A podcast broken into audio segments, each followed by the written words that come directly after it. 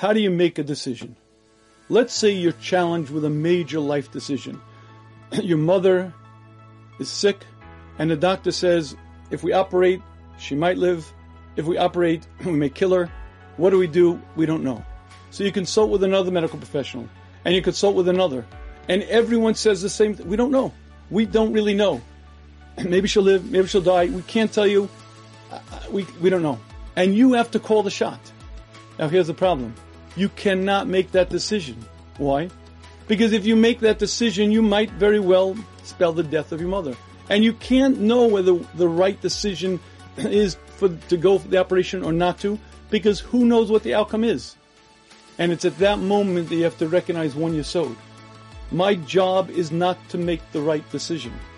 My job is to gather the facts and make the best decision I can at the moment. Meaning to say Hashem runs the world. My job is to use my wisdom, go about the ways of the world, ask one doctor, second medical opinion, get as much information as I can, and then I have to make the best decision I can. I cannot make the right decision. I'm not a prophet. I'm not Hashem. That's Hashem's job. My job is to make the best decision, and then I take my heavy load, I transfer to Hashem, and I say, Hashem, it's your world. But you see this concept, and that I'm not responsible to make the right decision. I can't make the right decision.